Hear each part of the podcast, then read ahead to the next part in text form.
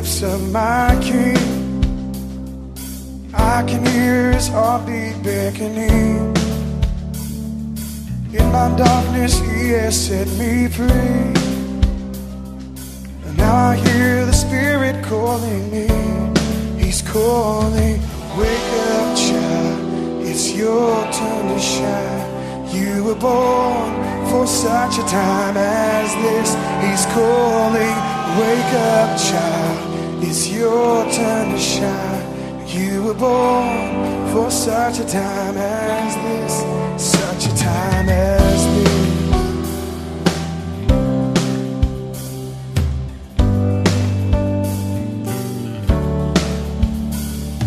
And I can hear a holy rumbling.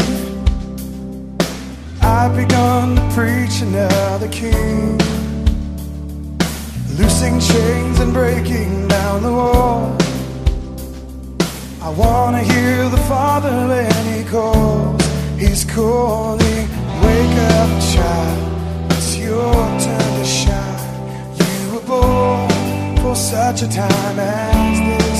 He's calling, wake up, child. It's your turn to shine.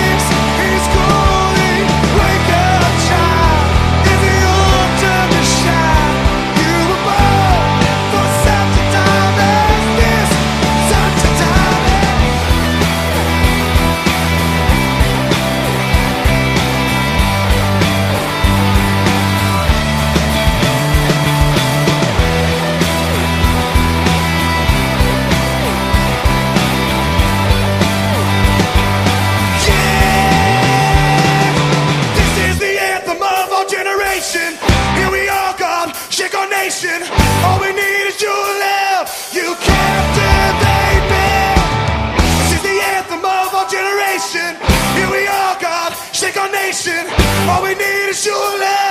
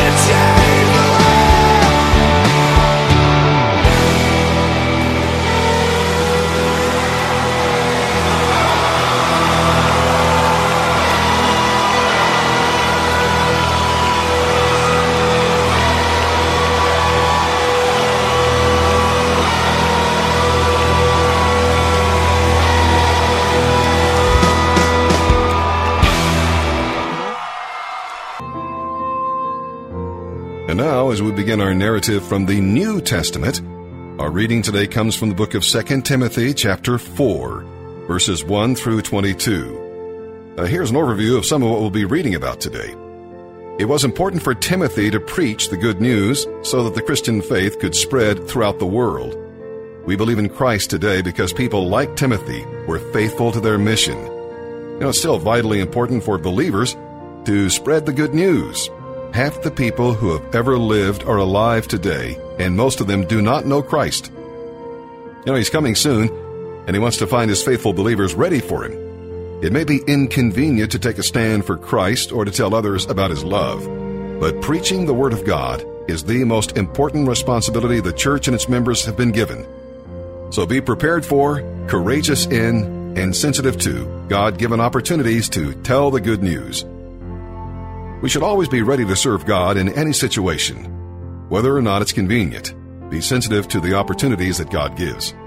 Well, Paul told Timothy to correct, rebuke, and encourage.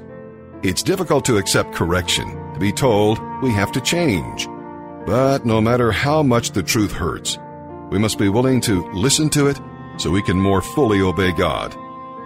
Many speakers, teachers, and writers talk about the pursuit of knowledge, but often they don't want knowledge, they want power. Such people won't listen to sound and wholesome teaching.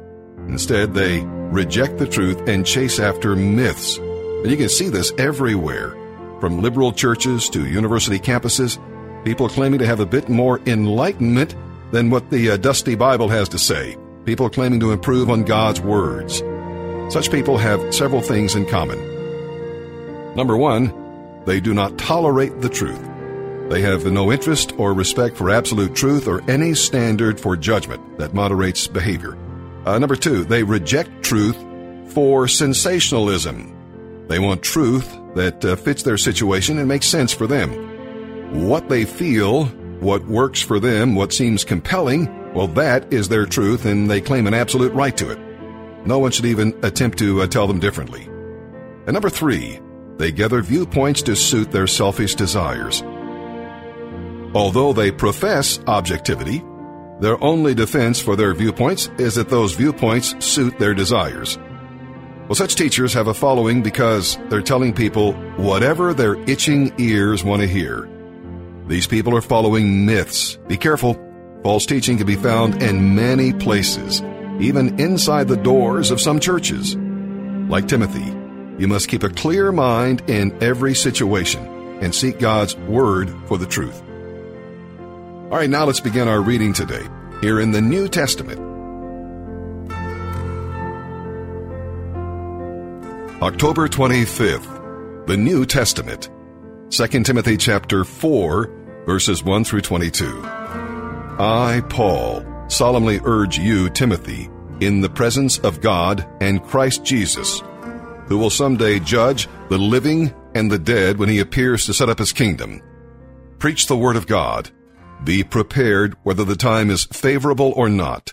Patiently correct, rebuke, and encourage your people with good teaching for a time is coming when people will no longer listen to sound and wholesome teaching. They will follow their own desires and will look for teachers who will tell them whatever their itching ears want to hear. They will reject the truth and chase after myths. But you should keep a clear mind in every situation. Don't be afraid of suffering for the Lord. Work at telling others the good news and fully carry out the ministry God has given you. As for me, my life has already been poured out as an offering to God. The time of my death is near. I have fought the good fight. I have finished the race. And I have remained faithful. And now the prize awaits me. The crown of righteousness, which the Lord, the righteous judge, will give me on the day of his return. And the prize is not just for me, but for all who eagerly look forward to his appearing. Timothy, please come as soon as you can. Demas has deserted me because he loves the things of this life and has gone to Thessalonica. Crescens has gone to Galatia, and Titus has gone to Dalmatia. Only Luke is with me. Bring Mark with you when you come, for he will be helpful to me in my ministry. I sent Tychicus to Ephesus. When you come, be sure to bring the coat I left with Carpus at Troas. Also bring my books and especially my papers. Alexander the coppersmith did me much harm, but the Lord will judge him for what he has done. Be careful of him, for he fought against everything we said. The first time I was brought before the judge, no one came with me. Every one abandoned me. May it not be counted against them. But the Lord stood with me and gave me strength, so that I might preach the good news in its entirety for all the Gentiles to hear. And he rescued me from certain death. Yes, and the Lord will deliver me from every evil attack, and will bring me safely into his heavenly kingdom. All glory to God forever and ever. Amen.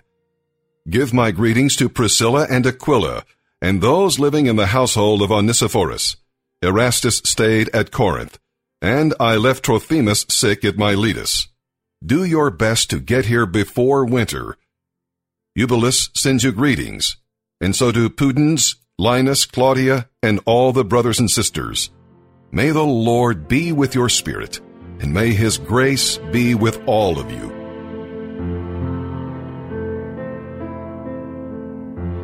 Psalm 95, verse 1 through chapter 96, verse 13.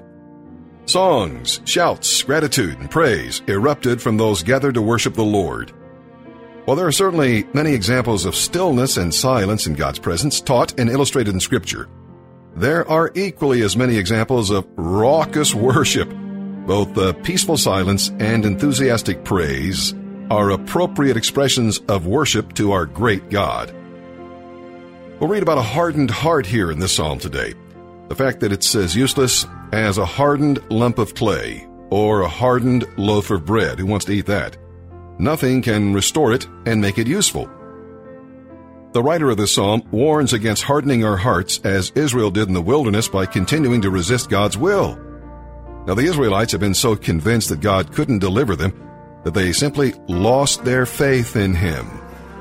When people become so stubbornly set in their ways that their hearts are hardened, they find it impossible to turn to God. This does not happen all at once. It's kind of like a slow fade. It's the result of a series of choices to uh, disregard God's will. If you resist God long enough, God may toss you aside like hardened bread, useless and worthless. We'll read about the uh, place called Meribah. It means arguing and uh, Massah, it means testing. These refer to the incident at Rephidim when the Israelites complained to Moses because they had no water. What keeps us from God's ultimate blessings, entering his place of rest? Well, ungrateful hearts, not worshiping or submitting to him, hardening our hearts, trying God's patience because of stubborn doubts. The psalm writer sings out his praises to God, overwhelmed by all that God has done. Psalm 95, verse 1, through chapter 96, verse 13. Come, let us sing to the Lord. Let us shout joyfully to the rock of our salvation. Let us come to him with thanksgiving. Let us sing psalms of praise to him. For the Lord is a great God, a great King above all gods. He holds in his hands the depths of the earth and the mightiest mountains. The sea belongs to him, for he made it his hands formed the dry land too. Come, let us worship and bow down. Let us kneel before the Lord our Maker, for he is our God. We're the people he watches over, the flock under his care. If only you would listen to his voice today. The Lord says, Don't harden your hearts as Israel did at Meribah, as they did at Massah in the wilderness. For there your ancestors tested and tried my patience even though they saw everything I did. For forty years I was angry with them, and I said, They are a people whose hearts turn away from me. They refuse to do what I tell them. So in my anger I took an oath. They will never enter my place of rest. Sing a new song to the Lord. Let the whole earth sing to the Lord. Sing to the Lord, praise his name. Each day proclaim the good news that he saves. Publish his glorious deeds among the nations. Tell everyone about the amazing things he does. Great is the Lord. He is most worthy of praise. He is to be feared above all gods. The gods of other nations are mere idols. But the Lord made the heavens. Honor and majesty surround him. Strength and beauty fill his sanctuary. O nations of the world, recognize the Lord. Recognize that the Lord is glorious and strong. Give to the Lord the glory he deserves. Bring your offering and come into his courts.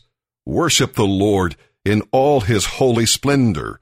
Let all the earth tremble before him. Tell all the nations, the Lord reigns. The world stands firm and cannot be shaken. He will judge all peoples fairly. Let the heavens be glad and the earth rejoice. Let the sea and everything in it shout his praise. Let the fields and their crops burst out with joy. Let the trees of the forest rustle with praise before the Lord, for he is coming. He is coming to judge the earth. He will judge the world with justice, and the nations with his truth. Proverbs chapter 26, verses 9 through 12. A proverb in the mouth of a fool is like a thorny branch brandished by a drunk. An employer who hires a fool or a bystander is like an archer who shoots at random. As a dog returns to its vomit, so a fool repeats his foolishness. There is more hope for fools than for people who think they are wise.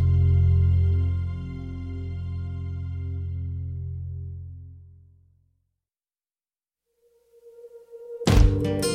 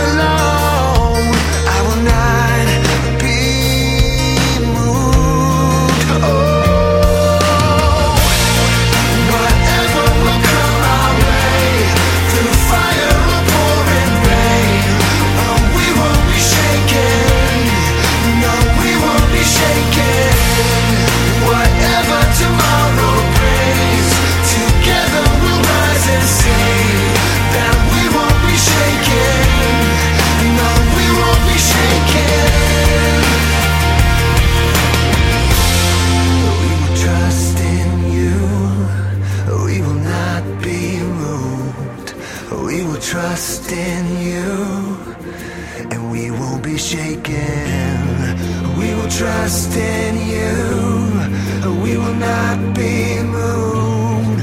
We will trust in you.